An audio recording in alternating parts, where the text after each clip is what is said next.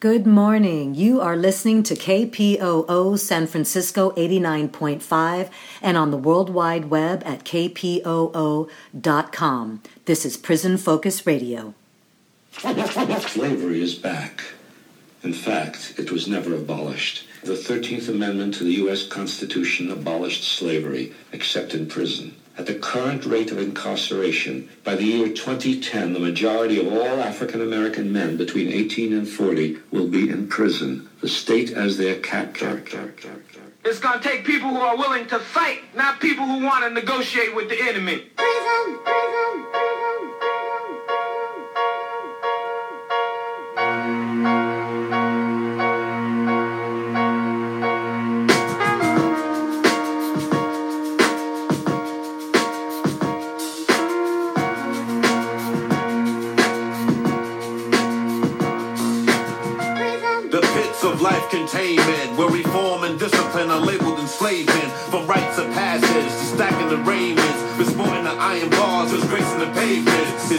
Like cavemen from the pages of myth, cohabitating in darkness while we wallow in filth. Generations of jewels will trickle down to abyss as blood stains these prisons like the pyramid glyphs. Guilty or innocent agents of government treat our hoods like picking ground. Schools to tenement, all sagging uniform as thugs. They represent racial stereotypes. A profile for the oppressed. When you witness genocide every day, you get the hint that the ghettos are cold like a lab experiment. As young women and men street hustle before they ten, graduating from juvenile halls, enough to remember to the.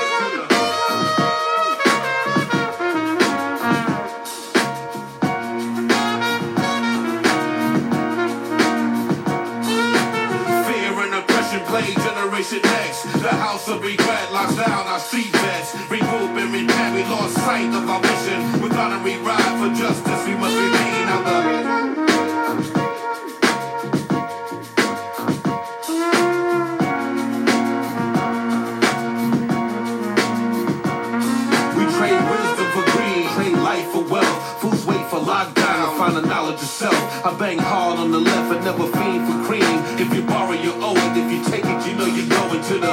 the penalty for criminal states. If you're herb or bird man, you study running from jakes. I circle with street soldiers that build and plant states. Be the land for Babylon, my skills educate. In these United States, there stands no debate. The restriction of law makes us communists of hate. New world, a new focus. The streets need to deal with new purpose. The eldership is lacking. The circus of misguidance is deep. In prison state of mind, I had you dead in the street. Yelling P-I-M-B and you stress. Player cards to rest. Tell youth to stay in school, research and manifest. Slave ways from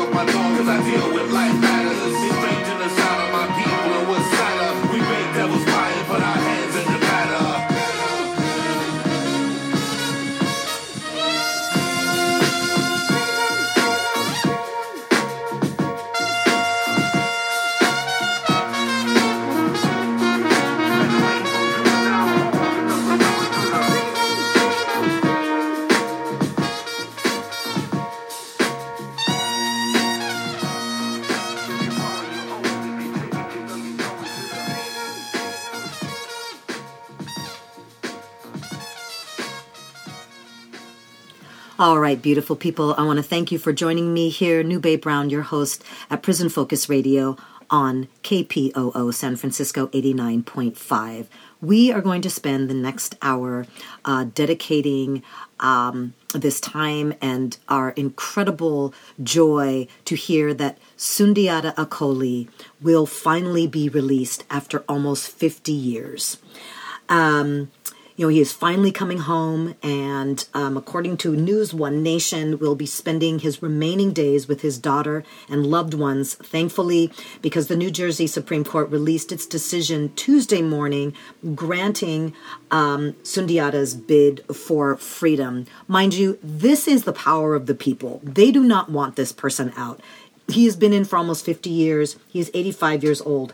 Um, So, setting aside any political concerns underlying Acoli's case, the state Supreme Court determined the parole board's continued denial was, quote, not supported by substantial evidence in the record or by a reasonable weighing of the relevant factors in the um, in NJAC uh, 10A71 311B that govern parole, unquote. Um, even under the most it's the quote continues even under the most deferential standard of review the board has failed to prove by a preponderance of evidence that there is a substantial likelihood that if released on parole mind you he's 85 acoli uh, will commit a crime unquote read the decision. Acoli must be released because the statutory standards for granting parole have been met without regard to extraneous factors like sympathy or passion or public opinion, unquote. Advocates were pleased with the court's decision. Well, uh, again, power of the people, and uh, to uh, uh, Soffiyah, uh, Elijah, the civil rights attorney, and um, all of those, all of the people who have been advocating for Sundiata Acoli's uh, release for decades now. Um, he never should have been in for almost 50 years. And many of our, as we know, our freedom fighters, are uh, former and or as they're now rightfully calling themselves veteran Black Panther Party uh, for self defense members as well as BLA members um, um, have been uh, caged well beyond uh, anything reasonable. So this is the power of the people who have gotten him home. We know that there are forces that still do not want him home, and this this just happens that this Supreme Court at this point, now that Sundiata is 85 years old and almost 50 years in prison, I guess they can, you know, grant us grant us this. But um, we do want to be clear about uh, the fight that is going to come to try to keep him inside. Already, the governor and the uh, and the attorney general of the state of New Jersey um, decry this this decision by the courts and uh, still want to um, keep Sundiata Acoli and other freedom fighters uh, who inside for the rest of their lives because of a law that was passed actually um, after Sundiata Acoli uh, was captured by the state, um, saying that anyone that kills a police officer, an, an on duty police officer, uh, will be uh, sent to prison for life. What a crock of genocidal shit. So we are happy that he is coming home. Um, but pay attention to the fight that will ensue, of course, and the delays uh, that will come of that. But we expect him to be home, and the rest of this hour will be dedicated to him. All right, here we go. All right, we are going to start with a poem by Assata Shakur that was read by Sundiata Acoli in the year of 2018. It's called Affirmation. Affirmation by Assata Shakur. I believe in living. I believe in the spectrum of better days and Gama people. I believe in sunshine, aha, in windmills, in waterfalls, tricycles, and rocket chairs. And I believe that seeds grow into sprouts, and that sprouts grow into trees. I believe in the magic of the hands and in the wisdom of the eyes. I believe in rain and tears and in the blood of infinity. I believe in life. I have seen the death parade march through the torso of the earth, sculpting mud bodies in its path. I have seen the destruction of daylight and seen bloodthirsty maggots prayed to and saluted. I have seen the kind become the blind and the blind become the bad in one easy lesson. I have walked on cut glass. I have eaten crow and blunder bread and breathed the stench of indifference. I have been locked by the lawless, handcuffed by the haters, gagged by the greedy. And if I know anything at all, it's that a wall is just a wall and nothing more at all. It can be broken down. I believe in living. I believe in birth. I believe in the sweat of love and in the fire of truth. And I believe that a lost ship steered by tired, seasick sailors can still be guided home to port. I thank you. All right, I am going to be reading a couple of articles um, out of the San Francisco Bayview National Black newspaper to give those of you who may not know uh, very much about Sundiata Acoli. Um, being the political prisoner that he is, because in this country apparently we don't have political prisoners. Um, or even prisoners of war. So uh, we know that that is a myth and that is a lie um, and a, a, a, perpetual lie actually about the history of this country. Again, want to give a shout out to the power of the people because uh, Sundiata Acoli's imminent release is because of that overstanding for people that did not buy into the narrative and continue to work hard to make sure that the rest of us um, again had an overstanding of what is taking place in this country. And I salute all of you. Um, and um, big shout out to the San Francisco Bayview National Black newspaper for um, chronicling um, the, the the campaign to free Sundiata Acoli and giving voice to um, not only political prisoners but the prisoner class in general um, it's it quite unusual, and I guess I will say right here also uh, big shout out to uh, KPOO San Francisco for this radio station for providing this hour. Um, I know very few places where um, a radio station allows for or just honors, you know, um, an hour that is devoted to the issues of our modern day enslaved class called prisoners in this country. So the first article is Sundiata Acoli, political prisoner for 39 years, wins appeal and is up for parole again. Now, mind you, this is 10 years ago. This article was written on April 13th, 2012, and he was up for parole even then. He is now 85. Okay. Attorney Bruce Afran's appeal of Sundiata Acoli's parole denial, denial and 10 year hit resulted in the New Jersey Appellate Court's remand to the New Jersey Parole Board that its 10 year hit be cut to three years. It was done, and Sundiata has become immediately eligible for a parole hearing again.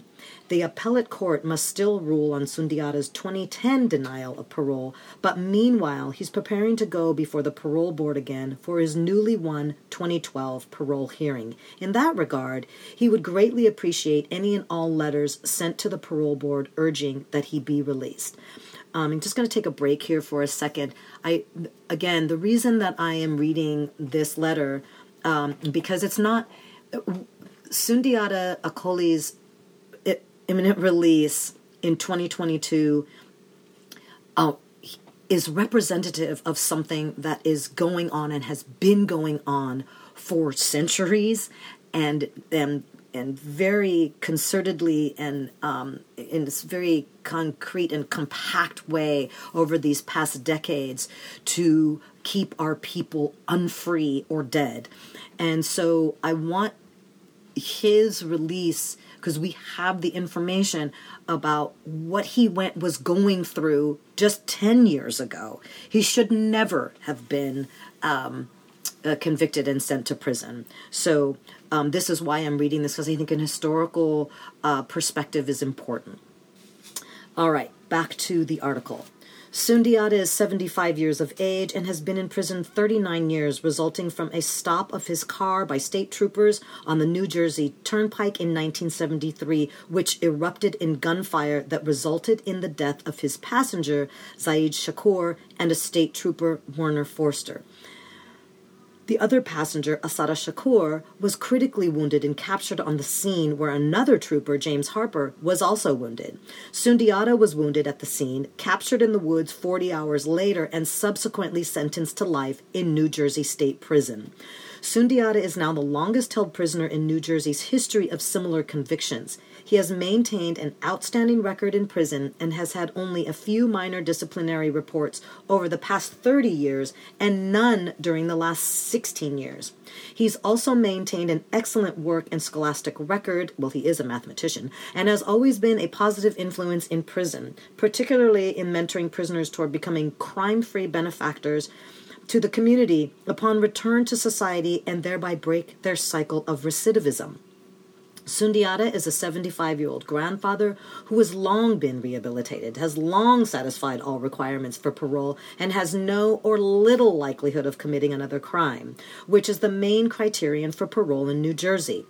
Sundiata is an old man in declining health who wishes to live out the rest of his days in peace tending his grandchildren. Send letters urging the board that 39 years is enough. Release Sundiata Acoli. His New Jersey prison number is, I don't need to read that, and his federal prison number, wow, uh, okay, state and federal, address letters, and so there's, there's all the information um, for that, and then uh, for how to be in touch with him. Um, thank you for your support. Please keep in touch with Sundiata Acoli at the Sundiata Acoli Freedom page to stay abreast of Sundiata's parole situation and additional ways you can express support and solidarity with his parole effort. Sundiata and his Freedom Campaign, SAFC, um, Sundiata Freedom Campaign, send their sincerest condolences to the family and comrades of Christian Gomez, the prisoner who died in the California prisoner hunger strike.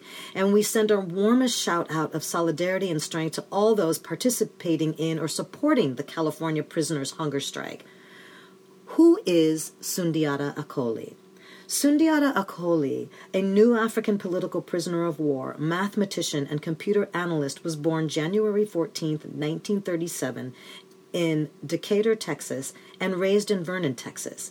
He graduated from Prairie View A&M College of Texas in 1956 with a BS in mathematics and for the next 13 years worked for various computer-oriented firms mostly in the New York area. During the summer of 1964, he did voter registration work in Mississippi there's where he probably ran into problems. Uh, in 1968, oh, don't forget, I'm sorry, I'm breaking here because it's just amazing to me to listen to when we start going into who Sundiata Acoli was. Um, and I believe he was Clark Squire at that time. I don't think he was um, Sundiata at that when he uh, was going to school. Um, but but the fact that he was an educated black man um, you know we're talking about in uh, so he was born in the so he's an educated black man in 1956 he graduates from a&m college of texas in mathematics right? And for the next 13 years you know working as a computer or in computer oriented firms like you know that's not what um you know that's not what is by that is not what is in the design uh, for uh, you know according to this this um, this government in this country and when he's and you know here he is in the 60s and um, went in to do registration work uh, yeah he was a he was an immediate target as soon as he you know was going to to college. Um, in 1968 he joined the harlem black panther party and did community work around issues of schools housing jobs childcare drugs and police brutality. Another problem in 1969, he and 13 others were arrested in the Panther 21 conspiracy case. He was held in jail without bail mm-hmm. and on trial for two years before being acquitted. Mm-hmm. Um, these are all uh, violations of due process, along with all other defendants by a jury deliberating less than two hours. So, upon release, FBI intimidation of potential employers shut off all employment possibilities in the computer profession and stepped up COINTEL pro harassment, surveillance, and provocations soon drove him underground. Wow. So, FBI intimidation of potential employers shut off all employment possibilities in the computer profession and stepped up COINTELPRO harassment, surveillance, and prov- provocations soon drove him underground. This is the FBI. So, again, any of you that are under any illusion that, um, that our political prisoners are the criminals and that um, and why prison exists and that is not modern day slavery.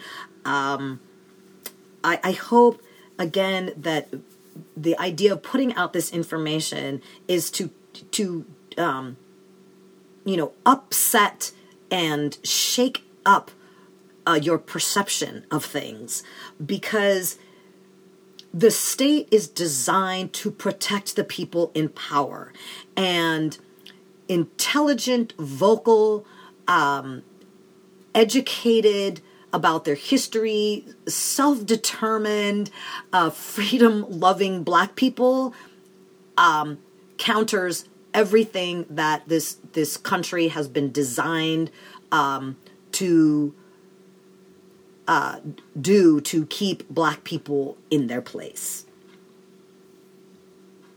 I mean, the FBI is a l- unlawful, corrupt organization. They are the gang. They are the criminal. They are the criminals. In 1973, while driving the New Jersey Turnpike, he and his comrades were ambushed by New Jersey state troopers. One companion, Zaid Shakur, was killed. Another companion, Assata Shakur, was wounded and captured. One state trooper was killed and another wounded, and Sundiata was captured days later. After a highly sensationalized, this means media um, media blitz, media lies, I'm not coming up with the word, and pre- prejudicial trial, he was convicted of the death of state trooper and was sentenced to Trenton State Prison for life plus 30 years consecutive. Upon entering TSP, Trenton State Prison, he was subsequently confined to a new and specially created management control unit solely, solely because of his political background. He remained in MCU almost five years, let out of the cell only 10 minutes a day for showers and two hours twice a week for recreation. Management control unit. That is a an extreme form of of solitary confinement. It is meant these are the kinds of things that are meant to uh mind control. In September of 1979, the international jurist interviewed Sundiata and subsequently declared him a political prisoner. A few days later, prison officials secretly transferred him during the middle of the night to the federal prison system and put him en route to the infamous federal concentration camp at Marion, Illinois, which is where all of this mind control, breaking kind of solitary confinement was born although he had no federal charges or sentences. And this is how they can just human traffic people. This goes to also tell you why we say that modern day slavery exists and it is legal within the prison system. They have just human trafficked Sundiata Acoli, um, and it is legal or it doesn't matter if it's not legal because this is a corrupt system. Marion is one of the highest security prisons in the U.S., also one of the harshest, and there Sundiata was locked down 23 hours a day. In July 1987, he was transferred to the federal penitentiary at Leavenworth, Kansas. In the fall of 1992, Sundiata became eligible for parole. He was not permitted to attend his own parole hearing and was only allowed to participate via telephone from the USP Leavenworth. Despite an excellent prison work, academic, and disciplinary record, despite numerous job offers in the computer profession, and despite thousands of letters on his behalf, Sundiata was denied parole. Instead, at the conclusion of a 20 minute telephone hearing, he was given a 20 year hit, the longest hit in New Jersey history, which dictates that he must do at least 12 more years before coming up for parole again. The parole, the parole board's stated reason for the 20 year hit was Sundiata's membership in the Black Panther Party and the Black Liberation Army prior to his arrest. Why does I'm going to go off here? Why does this have anything to do with his confinement? He is supposed to be if if if if, the punishment is losing your freedom, what what does any of this have to do with um the parole denial. But again, this is an illegitimate system. The parole boards all over this country, in every state, are corrupt. They are designed to keep our people in a slave like condition. Or, or just say unfree the receipt of hundreds of free Sundiata form letters that characterize him as a new African prisoner of war, and the feeling that the punitive aspects of his sentence had not been satisfied and that rehabilitation was not sufficiently achieved. It's what the parole board's uh, stated reason for 20 year denial the real reason for the 20 year hit is to attempt to force Sundiata to renounce his political beliefs and to proclaim to the world that he was wrong to struggle for the liberation of his people. Absolutely. Here are some words from Assata Shakur, which are part of this article.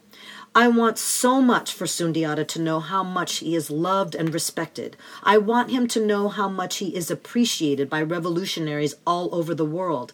I want Sundiata to know how much he is cherished by African people, not only in the Americas, but all over the diaspora. I want him to know how much we admire his strength, his courage, his kindness, and compassion. Sundiata loves freedom, and we must struggle for the life and freedom of Sundiata.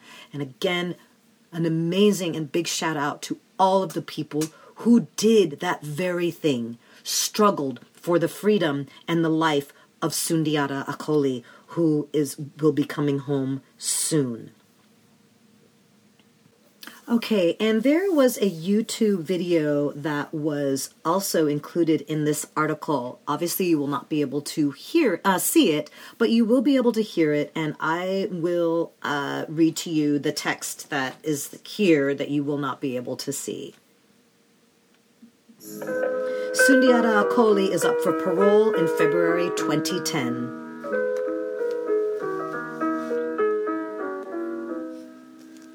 It's time to bring Sundiata home. Sundiata Acoli is a 72 year old prisoner at FCI Otisville, New York, who's been imprisoned 36 years. Seven reasons Sundiata should be free. One, the recidivism rate for seniors is almost zero.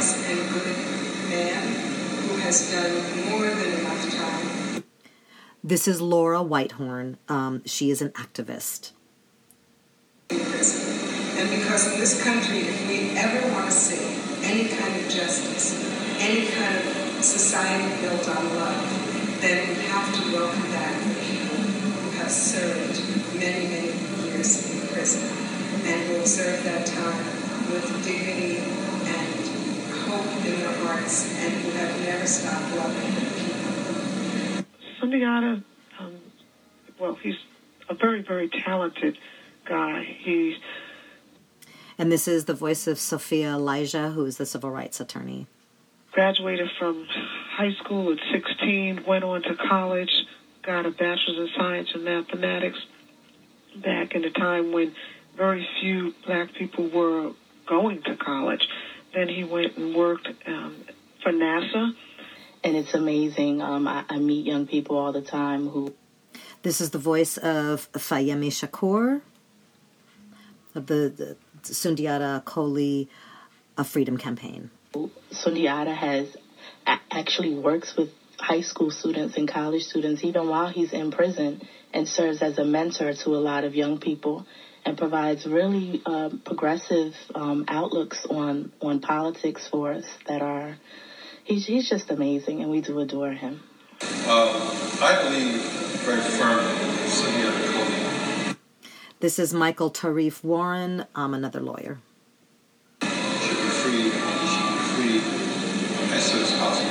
I think Sundiata should be free uh, because uh, the picture is being painted uh, about. This is Assata Shakur's daughter, Kakuya. Kaku, Kakuya. Excuse me. Incarcerated those charges um, really don't accurately portray the reality. The reality is um, Sundiata um, was uh, politically active and uh, sort of addressing the social ills that he saw in, in the community. Essentially, he has been in prison for 36 years. And, uh, and during that period of time, uh, he has been a model. Um, and the second reason for his release should be he has been an asset to the community his entire life. man and that one need only read his history to see all that he's accomplished for his people. Um, this is Joe. He is a youth activist who's speaking now. and his great sacrifices for our people. I cannot apologize for my membership in a party that helped provide free breakfast for school children, legal clinics, health clinics, tenant control of slum housing, community control against drug dealers, and many other aspects of community work. I was particularly impressed with the party's emphasis on self reliance, a concept that is so commonly used today, used even by the current president of the United States. Today, it is hailed as a good concept. Of course, that was Sundiata Acoli talking about being a member of the Black Panther Party for self defense. Um, and um, the third reason that is coming up is he has served more time than most convicted of the same crime. The reason why I believe that he should be free is because he had freed so many youth. When you come This is Pam Africa. She is an Af- um, an activist, and she is part of the Move. Uh, she is part of uh, of Move, the Move organization. um, when we came to the dance tonight, and whenever you go and in this event for Sundiata Acoli, you see youth that's inspired to do right there. How many of you would define Sundiata as a hero? Youth that's inspired to go into their community and educate and bring back youth who have fallen on the wayside. This is what Sundiata Acoli has done for the youth. Sundiata was electrically involved on This is Nayoka Acevedo, and she is an organizer, and she looks like she is also very young, so a youth organizer. streets of New York and streets of America um, and behind bars as well. He has educated many brothers during his over 30 years incarcerated. He has influenced so many people, again, both in and outside of the prison walls. 72 years old. First of all, the recidivism rate for people his age is virtually zero. He has an opportunity for parole and it's been denied, and he's just coming up again. Right. What's happening with that? We're preparing now. We're, we're collecting letters, collecting signatures for a petition, um, asking people to, you know, make their voices heard and let the, the officials in New Jersey know loud and clear that enough enough is enough, and it's it's time for him to come home to his family. Um, oh, and so then the the, and the fourth reason is political beliefs are not a basis to deny parole. For our generation, uh, we can't truly conceive of the type of sacrifices individuals Um, and that he was a target of um, the COINTELPRO. like Sundiata has made um, and the selflessness that they gave of themselves. If released, I look forward to a life with my children and grandchildren, who will take me in as I earn a living for as long as I am an able bodied man. It is important that I make positive contributions to my community, and it is my desire to see them all again beyond these walls. I thank all of my supporters for your love. Sundiata Acoli. Uh,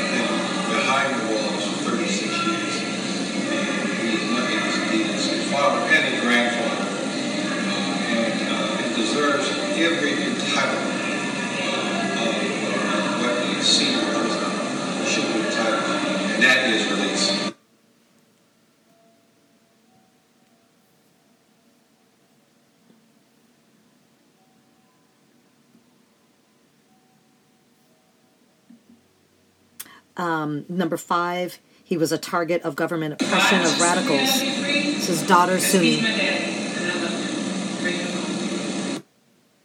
He has maintained an infraction free prison record since 1996, and he has a father and a grandfather. Shit, we was brought here, brought here, misguided and thought here. Taught we was less than outlined in chalk here. Robert Seth Hayes. Sinkhole bingo. Listen, Bars that he's looking through. Block the stars that he's looking to. So far from the world he seems So you can see this um, video yourself if you just go to YouTube and um, look up Sundiata Acoli Freedom Campaign. Um, and thankfully, this is now um, history and he will be coming home. But imagine that even at that time, this was, you know, over 13, 14 years ago, and he was still being, um, they were fighting his release, and the people were fighting for his release.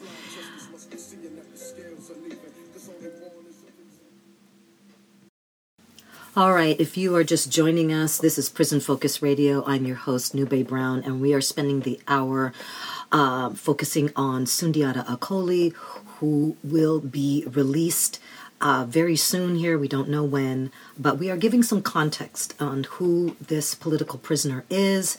He is a freedom fighter, and um, he is 85 years old, has been in prison almost 50 years. And so, again, we are giving some context to his imminent release uh, that should be forthcoming. So, I'm going to read um, another article from the San Francisco Bayview National Black newspaper. This is Sundiata Acoli, Ride and Denied. Now, this article was written on July 4th or posted July 4th, 2016. It is by Sundiata Acoli himself. And um, now this is perfect because uh, the last article that we read in 2012 uh, was about his parole denial. And now, um, and here he is the brief recap of, and then he had a, um, a winning the appeal to get a parole hearing, and now this is the denial. Here's the background. So again, Sundiata Acoli, Ride and Denied by Sundiata Acoli from the San Francisco Bayview National Black newspaper in 2016. This is a brief recap of my parole hearing and denial. Background. Almost two years ago, September 29, 2014, the New Jersey Appellate Court ordered the New Jersey Parole Board to expeditiously set conditions for my parole. The Parole Board appealed the order on grounds that I had not undergone a hearing before the full Parole Board prior to securing the order for release. The New Jersey Supreme Court reversed the appellate court's order and remanded the case to the full parole board for completion of the administrative process, which, for a convicted murderer like me, requires a full hearing before the parole board prior to securing release from incarceration. The process further requires that the victim be given the opportunity to address the board and to witness the full board's interaction with the incarcerated murderer prior to his or her release. The Ride.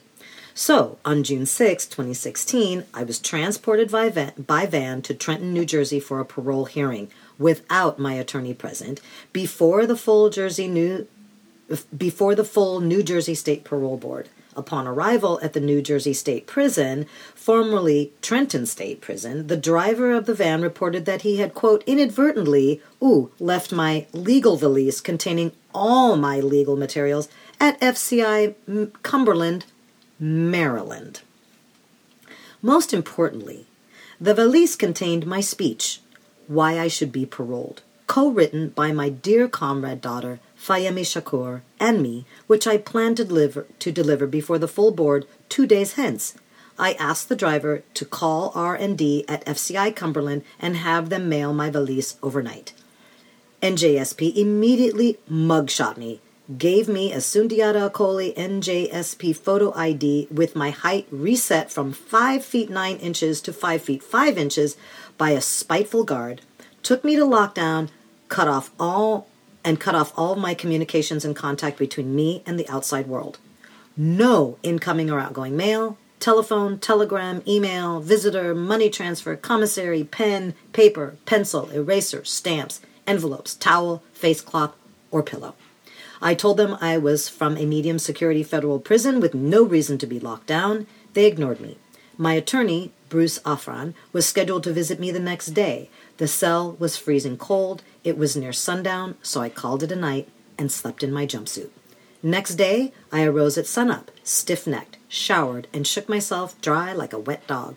I was given two thirds of my normal medication dosage at FCI Cumberland, and when I asked why, I was given no reason but simply told no.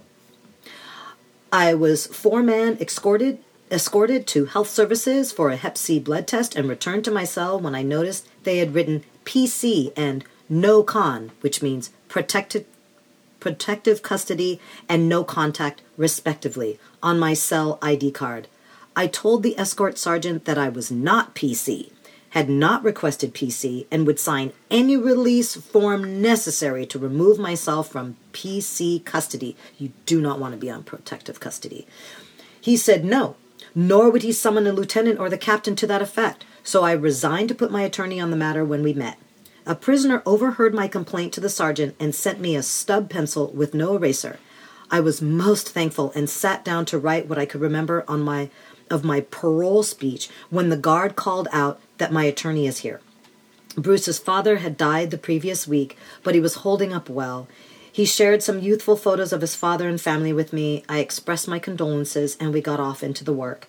I told him they had lost my legal material. They have me on total lockdown. Have a PC sign on my cell door because that makes him vulnerable. Uh, makes him vulnerable uh, to uh, the retaliation from other prisoners, and have cut my meds to two thirds of the dosage I received at FCI Cumberland. Bruce said he'd look into it, and that meanwhile we needed to focus on the parole hearing tomorrow. Hearing day. On June 8th, 2016, I arose and told the guard I had no clean clothes and no safety razor, but I did have a parole hearing today and I am not going to the hearing unless I get a shower, razor, and clean clothes. He produced all three within the hour, except he substituted a barber for the razor. I noticed that my ankles had begun to swell from water accumulation due most likely to the change in my medication. I was escorted to take a TB x ray and returned to put the finishing touches on my speech when the guard said, Parole board's calling. The hearing lasted about 9 from about 9 a.m. until about 4 or 5. It reached a new level of examination, cross examination, and recrimination. Again, they questioned me primarily about the events on the turnpike and almost nothing about my many positive accomplishments. They also asked, Are you angry that they broke Assata out of prison instead of you? My response was, No, I don't or wouldn't wish prison on anyone. At the end, they again denied parole and planned to go outside the guidelines to give me an extended, longer than usual hit time until next parole hearing. Since blacks, others of color, and the oppressed are the overwhelming majority of people in prison, we need to seriously think about creating a par- parole boards that mirror the people in prison. That is, people parole boards. My remaining two weeks at NJSP were spent in almost complete isolation from the outside world, except my last night there, the Inmate Legal Association sent me a free permit for an outgoing legal mat letter. By then, my ankles were almost continually swollen from excess water buildup. I wrote my favorite attorney, and next morning they packed me out for the return trip to FCI Cumberland. All right, this is the last article from uh, the San Francisco Bayview National Black newspaper. This is from October of 2019 and really shows again who Sundiata Acoli is in terms of being a political prisoner and um, a veteran Black Panther part for self defense um, member as well as a BLA member, and uh, the reason he is the imminent an imminent freedom fighter. This is a brief history of the New African prison struggle by Sundiata Acoli. This was written, though, in November of 1995. This article was first written at the request of the New African People's Organization. Its original title was The Rise and Development of the New African Liberation Struggle Behind the Walls. The New African Liberation Struggle Behind the Walls refers to the struggle of black prisoners behind the walls of U.S. penal institutions to gain liberation for ourselves, our people, and all oppressed people. We of the New African Independence Movement spell African with a K because African linguists originally used K to indicate the C sound in the English language. We use the term New African instead of black to define ourselves as an African people who have been forcibly transplanted to a new land and formed into a new African nation in North America. But our struggle behind the walls did not begin in America. Part 1 Roots of the New African Prison Struggle, the 16th century through the Civil War. The African prison struggle began on the shores of Africa behind the walls of medieval pens that held captives for ships bound west into slavery. It continues today behind the walls of modern U.S. penitentiaries where all prisoners are held as legal slaves, a blatant violation of international law. The concept of prison ideology began to take form as far back as the reign of Louis XIV of France, when the Benedictine monk Mabillon wrote that penitents might be secluded in cells like those of Carthusian monks, and there being employed in various sorts of labor. 1. In, 19, in 1790, on April 5th, the Pennsylvania Quakers actualized this concept as the capstone of their 14 year struggle to reform Philadelphia's Walnut Street jail. No longer would corporal punish be, punishment be administered. Henceforth, prisoners would be locked away in their cells with a Bible and forced to do penitence, penitence in order to rehabilitate themselves. 2. Thus was born the penitentiary. In 1850, approximately 6,700 people were found in the nation's newly emerged prison system. 3. Almost none of the prisoners were black. 4 blacks were more valuable economically outside the prison system because there were other means of racial control.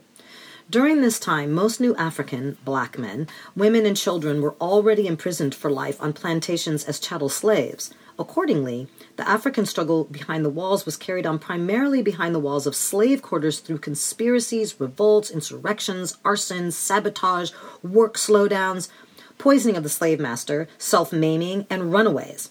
If slaves were recaptured, they continued to struggle behind the walls of the local jails, many of which were first built to hold captured runaways. Later, they were also used for local citizens. Shortly after 1850, the imprisonment rate increased, then remained very stable with a rate of between 75 and 125 prisoners per 100,000 population. 5. The African struggle continued primarily behind slave quarters walls down through the issuance of the Emancipation Proclamation. This was a declaration issued by President Lincoln on January 1, 1863, during the height of the Civil War. It declared the slaves free only in those states still in rebellion and had little actual liberating effect on the slaves in question. Their slave masters, still engaged in war against the Union, simply ignored the declaration and continued to hold their slaves in bondage. Some enslaved masters kept the declaration secret after the war ended, following Lee's surrender on April 9, 1865. As a result, news of the Emancipation Proclamation did not reach slaves in Texas until June 19, 1865. This date, called Juneteenth, is celebrated annually by New Africans in Texas and outlying states as Black Independence Day. Post Civil War to the 20th century, and we know even that has changed. Um, Immediately after the Civil War and the end of slavery, vast numbers of black males were imprisoned for everything from not signing slave like labor contracts with plantation owners to looking the wrong way at some white person. Six, or for more or for some similar petty crime. Any transgression perceived by whites to be of a more serious nature was normally dealt with on the spot with a gun or a rope, provided the black was outnumbered and outarmed black on black crime was then, as now, considered to be petty crime by the U.S. justice system. But petty or not, upon arrest, most New Africans were given long, harsh sentences at hard labor. Within five years at the end of the Civil War, the black percentages of the prison population went from close to zero to 33%. Many of these prisoners were hired out to whites at less than slave wages.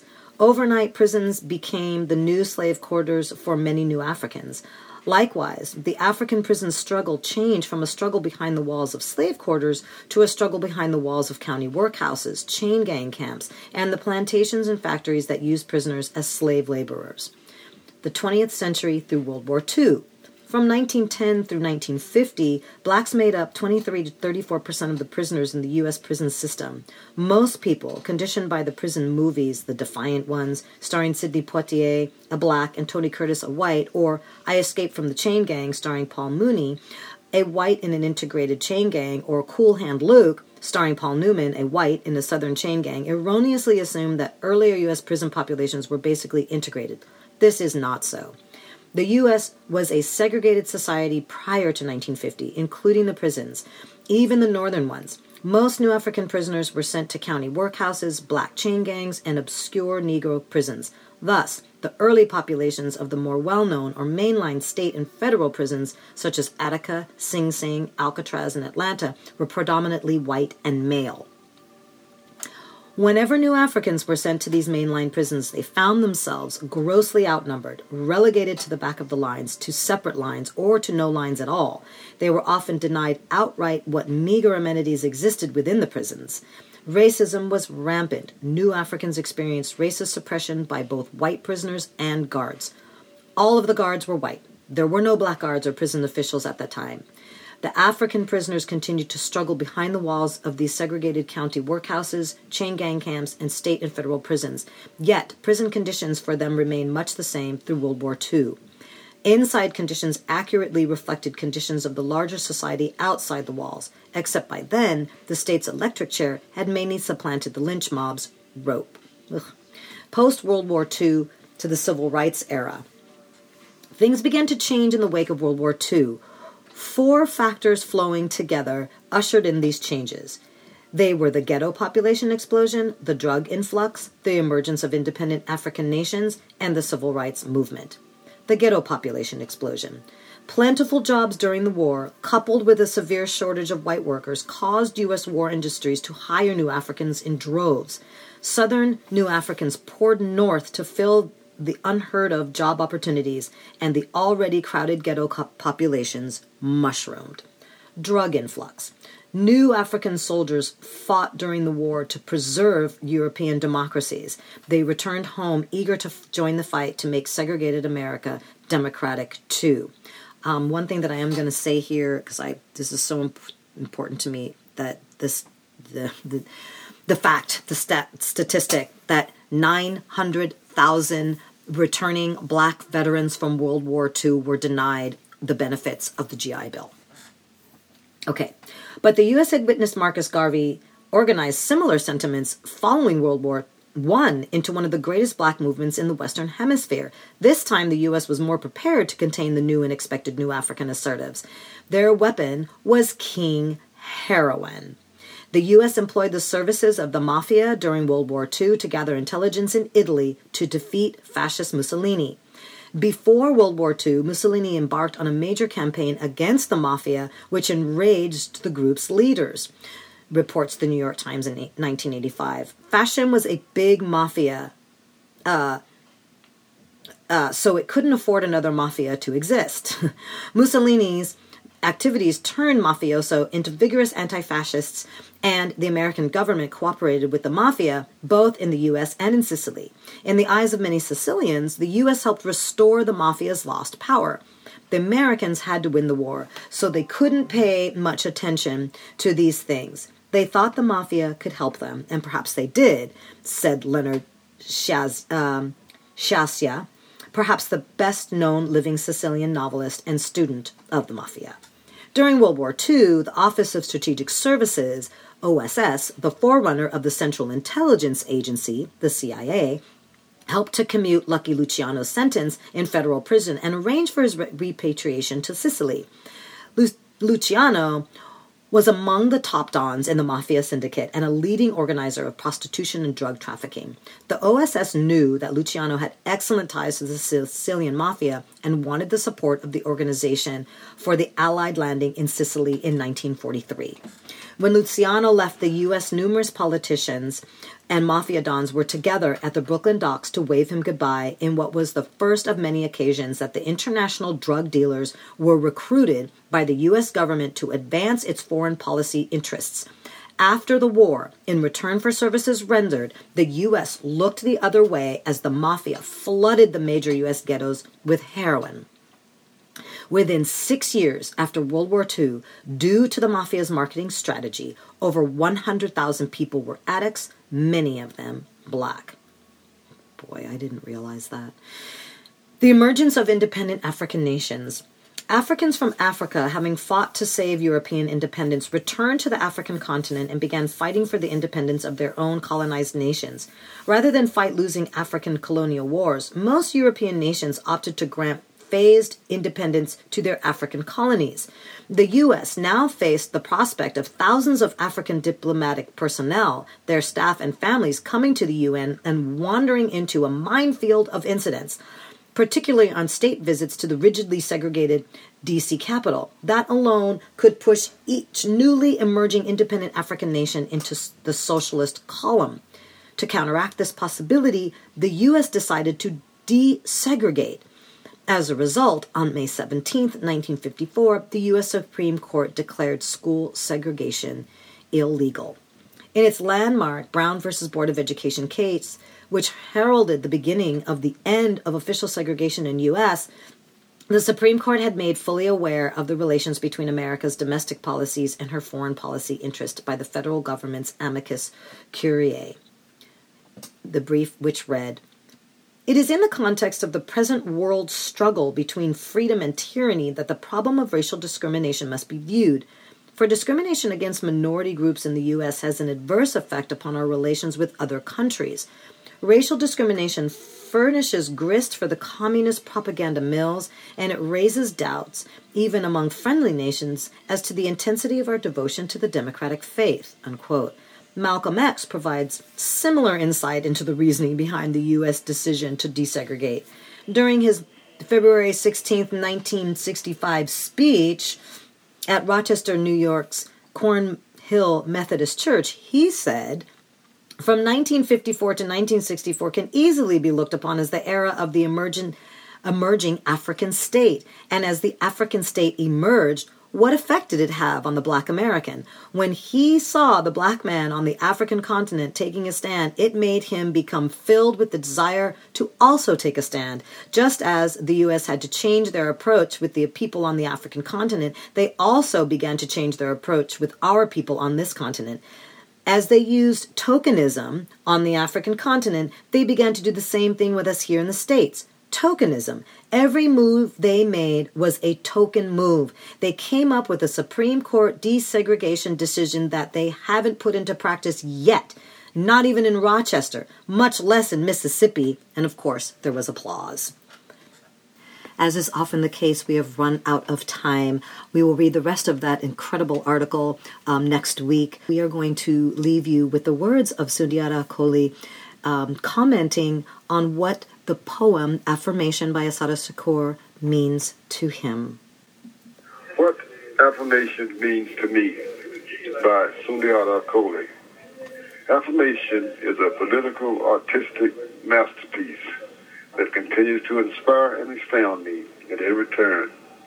I think it ranks among the greatest liberation classics as Claude McKay's If We Must Die, Che Guevara's commentary on love and struggle, Arthur Davis's eulogy for Malcolm X, and Marcus Mosiah Garvey's If I Die in Atlanta. The latter narratives were composed by men, most of whom were speaking on matters related to death. Assata is woman. Her affirmation took a different path. Its focus is living in beliefs. Thus, affirmation's opening line is, I believe in living, followed by a litany of activities that inspire to believe in better days ahead, to believe in the sun, wind, and water, the sustainers of life belonging to everyone, young and old alike. To believe in the dialectics of seeds growing into trees and the union of opposites such as tears of pain turning into the joy of rains that bring a bountiful harvest. Again, complete the eternal circle of life. Affirmation's next stanza repeats its theme. I believe in life, only this time openly conflated with death in the paraphrased line. And I've seen the death parade march through the earth, divine mud bodies by the multitudes. I have seen A-bombs blot out the sun in needless murder of many thousands. And I've seen the kind-hearted, the humble, the upright, hoodwinked by the band of nonviolence. Assata has walked cut glass, eaten crow, and then locked, cuffed, gagged, and tagged as a terrorist, all of loving oppressed people, fighting for our freedom, and proclaiming a simple truth that a wall is just a wall. And last, affirmation is ever mindful to me to keep faith in living, in birth, creating life, in the magic of love, the wisdom and truth, and the ability of struggle to bring a lost ship home through the storm. I thank you. This is Sundiata Acoli, uh, calling from uh, FCI Cumberland, Maryland.